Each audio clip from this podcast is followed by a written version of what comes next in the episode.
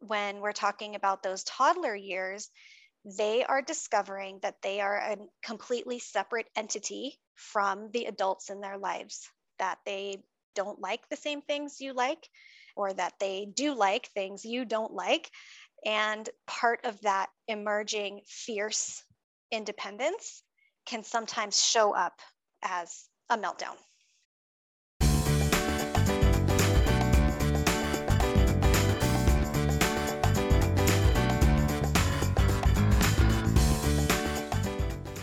Hi, everyone. So glad you're here.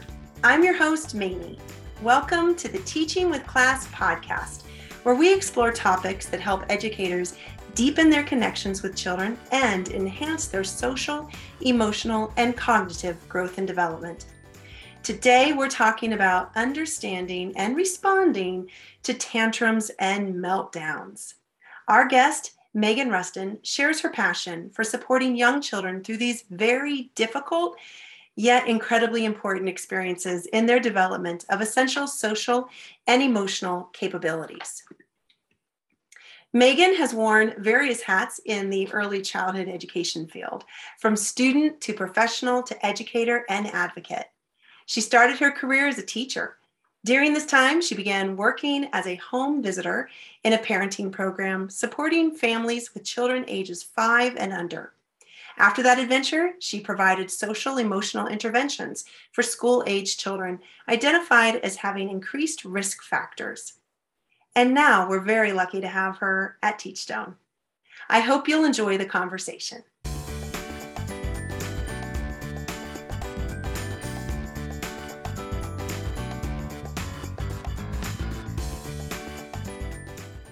Megan, thank you so much for joining us today. Thanks for having me. Absolutely. And I'm really excited for all of the information you can share with us and help us better understand and unpack tantrums and meltdowns and biting behavior and what that is and why children have them. Can you, can you just help us uh, better understand that, please? Yes, absolutely. So it is something that probably almost every teacher or parent has dealt with at some time in their career. And that is actually sort of a radical notion. Here's a disclaimer I'm going to, I feel it's my duty to share this radical notion. And that is that meltdowns and the other behaviors that you're talking about, so biting, uh, spitting, things like that, are actually developmentally appropriate for the age groups that we're talking about. Tell us that, more. That does not mean that these behaviors are acceptable behaviors, right? No, we don't want or encourage children to bite or spit or have meltdowns. But that means they are appropriate responses for this age group, for this developmental level that we're talking about. Usually, when we're talking about meltdowns, meltdowns happen when a child feels overwhelmed by their emotions or even sometimes by their environment, so by their surroundings. And they're a common response to frustration, sadness, and in toddlers, it's a common response to that emerging independence. So you can kind of see them as a milestone in that respect. Uh, milestones are definitely no one's favorite milestone, but they kind of are a milestone nonetheless. Yeah, because the kids are trying to do things on their own and they're getting frustrated because they don't quite have the dexterity or the capacity to do that. Is that what you mean? It's, it becomes a frustrating experience for the children? Yeah. So when we're talking about very young children, and I, we may get into this a little bit uh, deeper in a minute, but they don't have the language yet to really describe what they're feeling or what they might be experiencing or what they're frustrated about. But also, when we're talking about those toddler years, they are discovering that they are a completely separate entity from the adults in their lives, that they don't like the same things you like, uh, or that they do like things you don't like. And so that part of that emerging fierce independence can sometimes show up as um, a meltdown. I love how you call it fierce independence. I remember when my children were very young and they developed this deep, stubborn trait. Um, A friend of mine gave me really good advice, and she said, You know, the same traits and characteristics that your children are exhibiting right now that might be really difficult for you to handle now are the very things you need them to have to be successful in life. And so I, I it helped me to see it in a different way, right? Like this independence and this fierce streak of, I can do this is not anything we want to squash in a young child. We want to, uh, you know, continue to help them to develop that, but also handle, you know, find a better way to handle their their emotions as they're going through that. Can you help us exactly. understand? Yeah, what what are some other triggers? You know, because I know that tantrums and meltdowns can come from a variety of things. So, what mm-hmm. are some other triggers that we can that we can better understand so we can try to avoid those? Well, when it comes to biting, there can be lots of reasons. And usually, biting we see in like infant toddler years, less so in the preschool years. There's always a little wiggle room when you're talking about development. But for infants, it can be, you know, biting can come from frustration and anger too, but it might just be because they're tired, they're hungry. Um, when we're talking about babies, it can be a, a need for that oral stimulation babies explore the world with their hands, their eyes, and as any teacher knows, with their mouths. so, Maybe the let's lead with the mouth first, right? right, right. Everything. But I think when it comes to understanding sort of what is behind a meltdown or what's behind biting behavior, understanding those triggers, this is where a teacher's knowledge of child development and what's developmentally appropriate is really going to come in to play. Yeah. For toddlers and even preschoolers to a degree, they're just learning how to be in control of these very big emotions. Right. So we know that self regulation is a skill that takes practice. It's not something that we're all born with, and it takes practice just like other skills young children are learning. So having that understanding. And then we also talked about language. So not having that expressive language capability yet to express what that child is feeling. They, you know, aren't at that level yet where they can say, you know, Mrs. Mamie, I really appreciate the time and effort you put into making my sweet potatoes today, but I feel like I'm in a rut. We've had sweet potatoes every day, and I'd like really like if you could make me something else. That'd be lovely. It would be great, right? But it doesn't look like that. Instead, you get a face full of mashed potatoes. Yes. Exactly, right? Or on the floor. Yeah. So, another way to really kind of understand where these behaviors are coming from and to figure that out is to observe. Observe the child that you see maybe with a pattern of biting or a pattern of meltdowns is observe. Be close to that child during the day see if you can figure out if there are certain times of the day where a child tends to be more upset or more frustrated, or if there are certain events that might trigger that frustration. Yeah, and that sounds like we're really when we're observing, we're looking for patterns, right? We're looking right. for, you know, antecedents that we can see that something's that's happening before that meltdown or that biting gets triggered so that we can help to find ways to help that child either be able to manage their emotions during that time and we can be mm-hmm. there and be at the ready or we can even try to, you know, possibly strategically avoid the child having to experience those those uh, you know more upsetting situations that happen um, as as once we've noticed kind of what's leading into that mm-hmm. behavior. So i i agree the observations is really helpful. Do you have any advice on like how how long those observations should be or what what people should be looking for specifically? I think if you're trying to sort of nail down a pattern, right? Like, when does this happen? What part of the day does this happen? I think you don't need to necessarily set aside a, you know, hour long window or anything, but I really think it is beneficial to at to sort of be more mindful of this child throughout the day. Yeah. So if you are, for example, you're outside being close to this child to see if you know any of these behaviors happen or during mealtime being mindful just being sort of aware throughout the day. And again it doesn't need to be a terribly long time um, small windows throughout the day.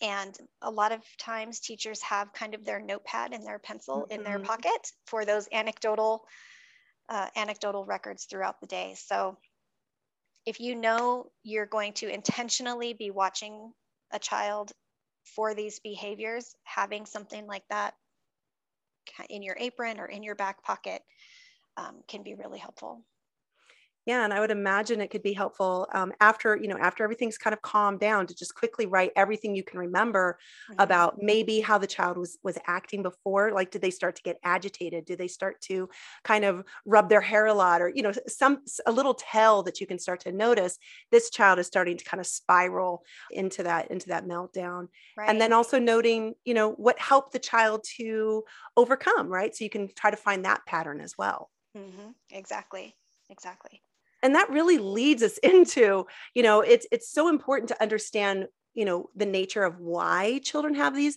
um, meltdowns and tantrums and bite and to better understand that it's just part of you know an important part of their developmental process.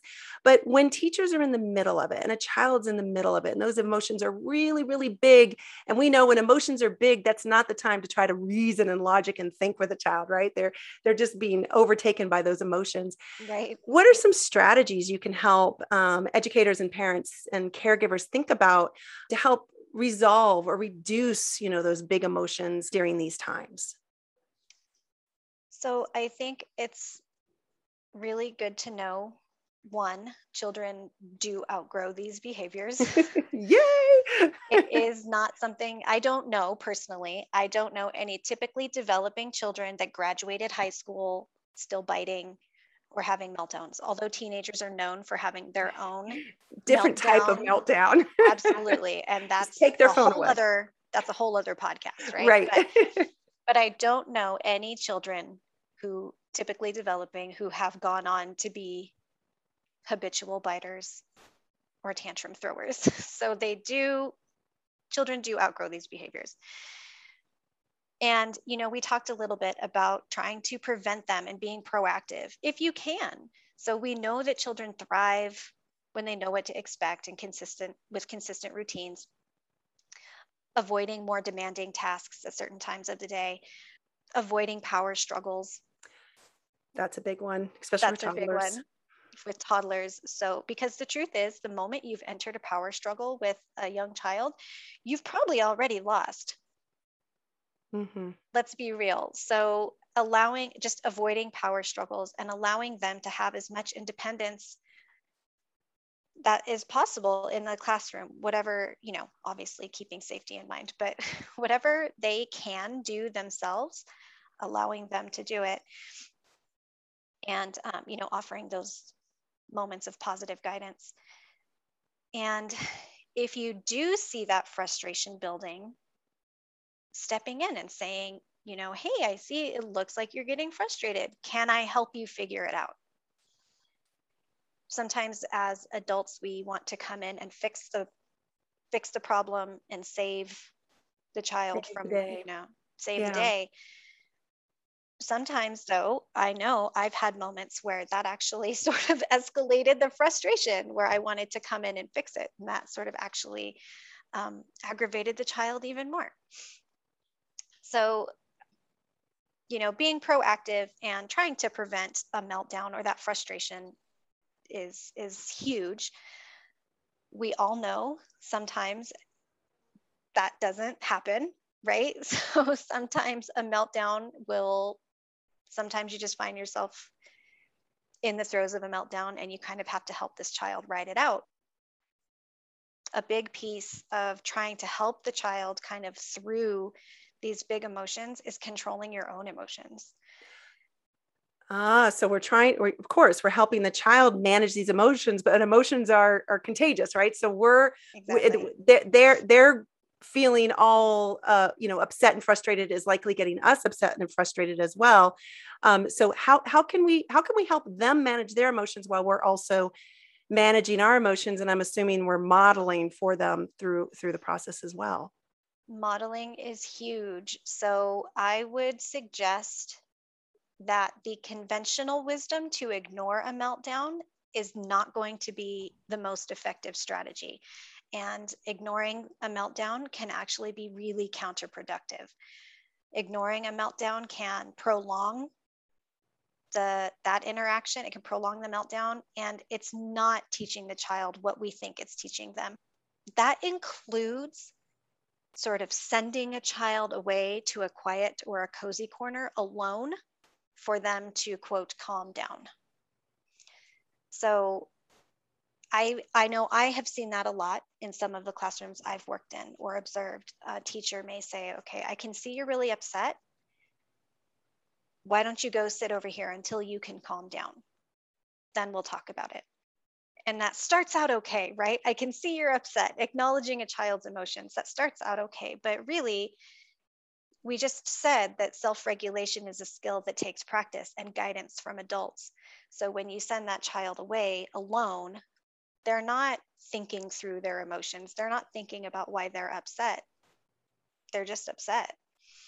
So, staying with the child, not ignoring, but also, um, I think for biting and for meltdowns, you know, acknowledging a child's emotions as opposed to dismissing or downplaying them.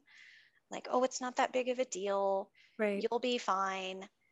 It's okay because for them it is a huge deal right now it is a big yeah. deal or they wouldn't be so upset right and exactly. imagine imagine all of us i think or most of us have felt dismissed or we know mm-hmm. what that mm-hmm. feels like to have our feelings dismissed and it doesn't make us feel any better it doesn't yeah. help us get over whatever we're angry about it can actually do the opposite it makes us sometimes even more angry well, and it also makes children feel like certain emotions in the classroom are bad, right? And, and we don't ever want a child to feel bad because they're feeling upset or angry or frustrated, right? Because that's what they're feeling. They're feeling it for a reason. Something caused it. And like you said, one of our goals in these early years is help children develop self self-regulation, and that's regulating the good, bad, and the ugly, right? And regulating all of these all of these feelings. And so how do we how do we help children to better understand where these feelings are coming from and how to overcome them um, when they're when they're feeling them so i guess my question is how do we help children to be able to calm down and then be able to have those conversations. You said having them go by themselves is not necessarily helping them with that guidance. So, what would you suggest in those moments?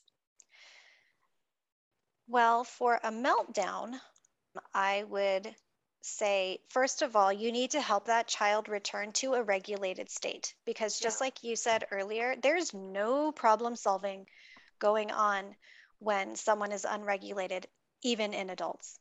Right. So, staying with that child and helping them return, providing comfort, like I said, um, acknowledging those emotions instead of dismissing them. Label the emotions that you see the child experiencing, give them the words because they may not be able to describe what they're feeling themselves. So, labeling those emotions, giving them that sort of emotional vocabulary yeah. to help describe what they might be feeling. Then, when they are calm, help them find a solution. Can I help you figure this out? You know, I I saw Katie took the block from you and you got really upset. So acknowledging and telling that, you know, I would be upset too if someone took my blocks. How can we go back instead of yelling or hitting? How can we go back? Can we tell, can you tell Katie I was still using those? So giving them the vocabulary of their emotions, but then also helping them find a solution once they've reached that regulated state. And what do we do when a child is the is the victim, right? Eh, they, they were they were they were uh, two, two children, one one just bit another, or one just hurt another child. How do we help in those moments? How do we help to resolve and, and create learning opportunities through yeah. those moments? Yeah. So similarly, when And again, if we're talking about toddlers, it might look a little, if a toddler bites, how you respond to that might look a little differently than when an infant is biting. Right. So mm-hmm. for toddlers and preschoolers, if a child, if there's a, an altercation and a child bites another child, you might approach the child who did the biting and say something like, We do not bite. Biting hurts, and I cannot let you hurt, you know, Katie or anyone else. Still calm, keeping your own temper, you know, in check, but firm. But I think it's important not to just stop there. So NAEYC actually gives some really great resources on how to handle biting in the classroom and sort of what to do next. So once you've told that child, you know, biting's not okay, biting hurts, you want to respond to the child who's been hurt, mm-hmm. model that empathy and provide comfort. Then go back and talk to the child who did the biting. So trying to find out what led up to it. But when you're addressing the child who was hurt, you know, you can say something like, I'm so sorry you're hurting. That must have really hurt. Do you need some ice?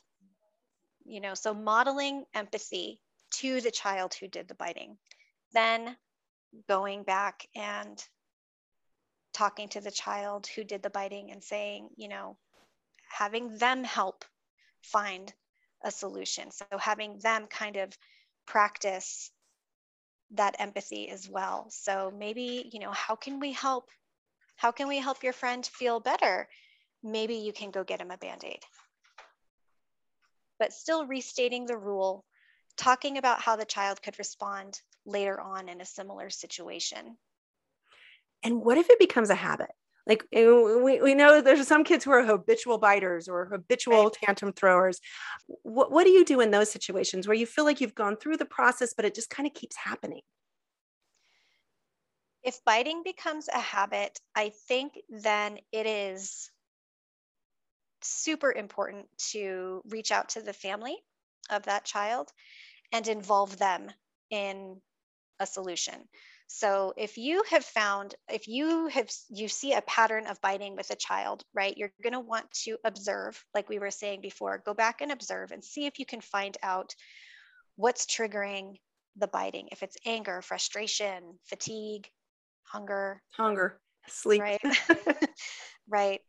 But also talking to the family and seeing if they have strategies at home that they're mm-hmm. using or if they've seen any of that behavior because possibly right. it's only at the school because at home they don't have they don't have another sibling or um, you know they don't have the same situations happening because i know right. at times parents have like well we don't ever experience that at home or anywhere else it's just at school right a lot of times that is the case because if you've got a toddler at home and there's no other kids in the home to bite mm-hmm. then they're not you know and they're not biting their parents it's not going to be as significant an issue at home. But I think absolutely it's important to involve the family, talk about what you have noticed, what you've observed, um, and sharing that with them. Um, suggest some strategies to the family that you are talking about putting in place. So, talking about this is how we deal with biting, or this is what I've said to your child when you know when they bite. I think it's important to also understand that when you have a plan in place, it might take a while.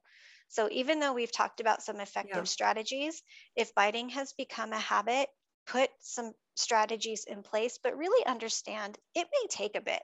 Again, that idea of what's developmentally appropriate. I, I would just add in, you know, that kind of the common, you know, a theme that I'm hearing you say is to really invite the parents in being part of the solution process, right? And I think it's an opportunity to teach the parents about what biting is. We certainly wouldn't want to alarm the parents or sure. make the parents feel that their child is being labeled, targeted as a biter, um, but really just come at it of an opportunity for all of us to learn together to better understand the child, um, Um, get the parents' perspective, and maybe even also find out what what calms their child down at home because it's possible that you the teacher at the school haven't been doing those same strategies that might really be very helpful in the classroom. Exactly yeah. And you can always put something in place you can have a plan in place. Try it for several weeks right? Like, yeah yeah it takes wanna, time. it takes time but then you can always come back and reevaluate mm-hmm. and sort of and readdress with the parents and kind of reassess the situation. Yeah. Yeah once you've brought them into the mix you definitely want to you know continue that communication um, and let them know how things are going at school and your continued observations um, so that it's a learning process that you're going through together. And Megan, I wonder what you would say at, at, the end of this really rich conversation, you would really be hoping that that you know caregivers and parents and teachers are walking away with as they as they think about either their own children or the kiddos in their classrooms that are going through some of these challenges. Gosh so many things right? But you have to narrow it down. I, yeah. So first of all really understanding that even though these are challenging behaviors even unwanted behaviors they are developmentally appropriate. They're important yeah they are developmentally appropriate and sometimes can signify upcoming milestones. Also, we know that all behavior is communication. Yep. So, really pay attention to the signals that these children are sending you. Stay close and step in if you need to. If you see a child becoming frustrated or you see a child who may be getting ready to bite and supporting them with these strong emotions, being there to suggest other ways for them to express these really strong emotions.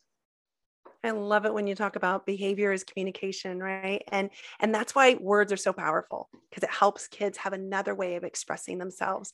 And so my walk my takeaway is considering how to ensure that that teachers and children are developing emotional literacy, really understanding and naming those words and feelings, and then also how to really continue our journey of supporting children with self-regulation.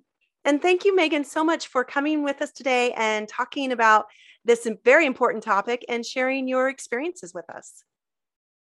I'm happy to be here, Mamie, anytime. If you're interested in continuing this conversation with other educators, I'd encourage you to join our class learning community. You can share or learn more strategies with thousands of educators around the world. The link to join is in the show notes available on your listening platform. Also, in the show notes is a link to a few really helpful blog posts on this topic that I encourage you to check out. Thanks for joining us today, and I'll see you again next week. But until then, be humble, be teachable, and always keep learning.